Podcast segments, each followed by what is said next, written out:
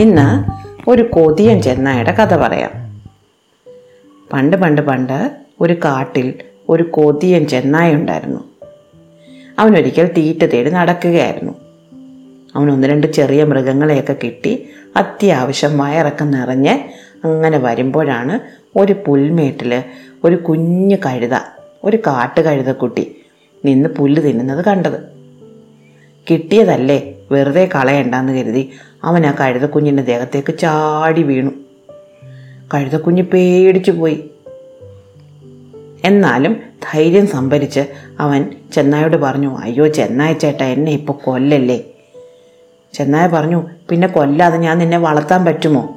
അപ്പോൾ കഴുത പറഞ്ഞു ഞാനൊരു ചെറിയ കുഞ്ഞല്ലേ ചേട്ടാ എന്നെ തിന്ന ചേട്ടൻ ഒന്നും ആവില്ല. ചെന്നായ പറഞ്ഞു എനിക്ക് അത്ര വലിയ വിശപ്പൊന്നുമില്ല. എനിക്ക് ചെറിയ വിശപ്പേ ഉള്ളൂ. അതുകൊണ്ട് ചെറിയ നിന്നെ തിന്നാൽ മതി. കഴുത പറഞ്ഞു ചേട്ടാ ഒരാറ് മാസവും കൂടെ കഴിയുമ്പോഴത്തേക്ക് ഞാൻ നല്ല വലിയ കഴുതയാവും. നല്ല പുല്ലൊക്കെ തിന്ന് കാട്ടുചോലയിലെ വെള്ളമൊക്കെ കുടിച്ച് ഞാൻ നല്ല വലിപ്പം വെക്കുമ്പോൾ എന്നെ തിന്നാൽ പോരെ. ചെന്നായ പറഞ്ഞു എടാ ഞാൻ അത്ര വലിയ മണ്ടനാണെന്ന് നീ വിചാരിക്കരുത്. നിന്നെ വിട്ടാൽ നീ ഇപ്പോൾ തന്നെ ഓടിപ്പോകുമെന്ന് എനിക്കറിയാം. കഴുത പറഞ്ഞു ചേട്ടാ ചേട്ടൻ നമ്മുടെ കാട്ടിലെ നിയമം അറിഞ്ഞൂടെ? ചേട്ടൻ എന്നെ പിടിച്ചതല്ലേ? ഞാനപ്പോൾ ചേട്ടന്റെ അടിമയല്ലേ? ഇനി ഞാൻ ചേട്ടനെ വിട്ട് ഓടിപ്പോകത്തൊന്നുമില്ല ചേട്ടൻ എപ്പോൾ കാണണമെന്ന് പറയുന്നു. അപ്പം വരാൻ ഞാൻ ബാധ്യസ്ഥനാ. അതാ നമ്മുടെ കാട്ടിലെ നിയമം. അങ്ങനൊരു നിയമം ചെന്നായ കേട്ടിട്ടില്ലായിരുന്നു. എന്നാലും ചെന്നായ പറഞ്ഞു എന്നാൽ ശരി ഒരു കാര്യം ചെയ്യാം. ഒരാറ് മാസം കഴിയുമ്പം നീ ഇതേ സ്ഥലത്ത് വാ. ഞാനും വരാം. അപ്പോൾ ഞാൻ നിന്നെ തിന്നും. കഴുതക്കൂട്ടി സമ്മതിച്ചു. ചെന്നായ വിട്ടതും അവൻ ജീവനും കൊണ്ടോടി രക്ഷപ്പെട്ടു. ചെന്നായ മുളിപ്പാട്ടും പാടി അവന്റെ വീട്ടിലേക്കും പോയി. കുറേ കാലം കഴിഞ്ഞു. ആറുമാസമായി അപ്പോഴാണ് ചെന്നായ കഴുതയുടെ കാര്യം ഓർത്തത്. അവൻ രാവിലെ എഴുന്നേറ്റ് കുളിച്ചൊരുങ്ങി കഴുതെ തിന്നാൻ പുറപ്പെട്ടു. അങ്ങനെ പോകുമ്പോൾ വഴിയിലുണ്ട് ഒരു കൗശലക്കാരൻ കുറുക്കൻ നിൽക്കുന്നു. കുറുക്കൻ ചെന്നായോട് ചോദിച്ചു എങ്ങോട്ടാ? രാവിലെ പാട്ടും പാടി പോക്ക്.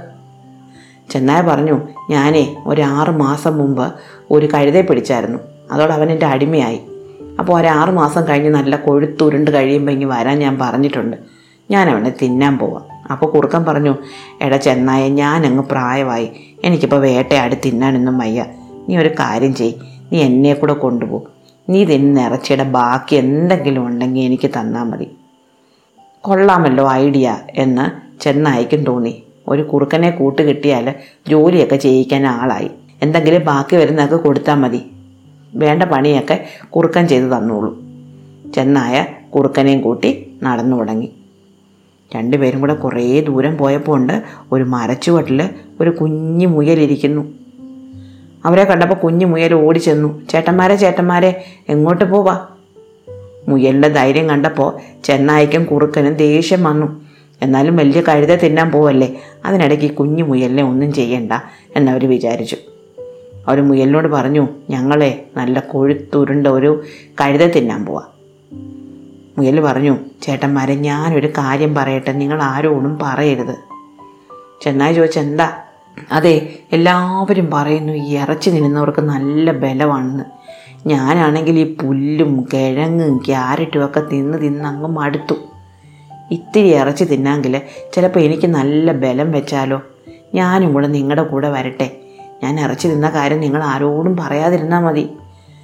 ചെന്നായിക്കും കുറുക്കനും ചിരി വന്നു. ഇങ്ങനൊരു മുയലിനെ അവർ ആദ്യം കാണുക എന്നാലും അവർ പറഞ്ഞു വാടാ ഞങ്ങളുടെ കൂടെ പോരെ. അങ്ങനെ മുയലും അവരുടെ കൂടെ കൂടി.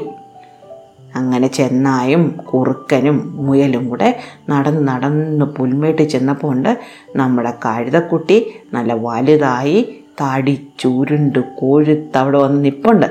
നല്ല സുന്ദരനായിട്ടുണ്ട് ഇപ്പോൾ അവനെ കണ്ടതും കൊതി സഹിക്കാൻ വയ്യാതെ ചെന്നായി ഓടി അങ്ങോട്ട് ചെന്നു.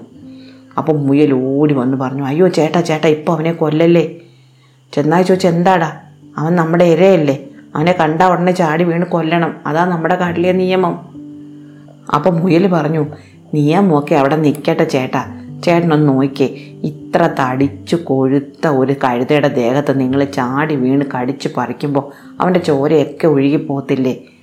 അങ്ങനെ കൊന്നു നിന്ന് എന്തെങ്കിലും രുചിയുണ്ടോ? അപ്പോൾ കുറുക്കൻ ചോദിച്ചു അതിന് നമ്മളിപ്പോൾ എന്ത് ചെയ്യാനാ?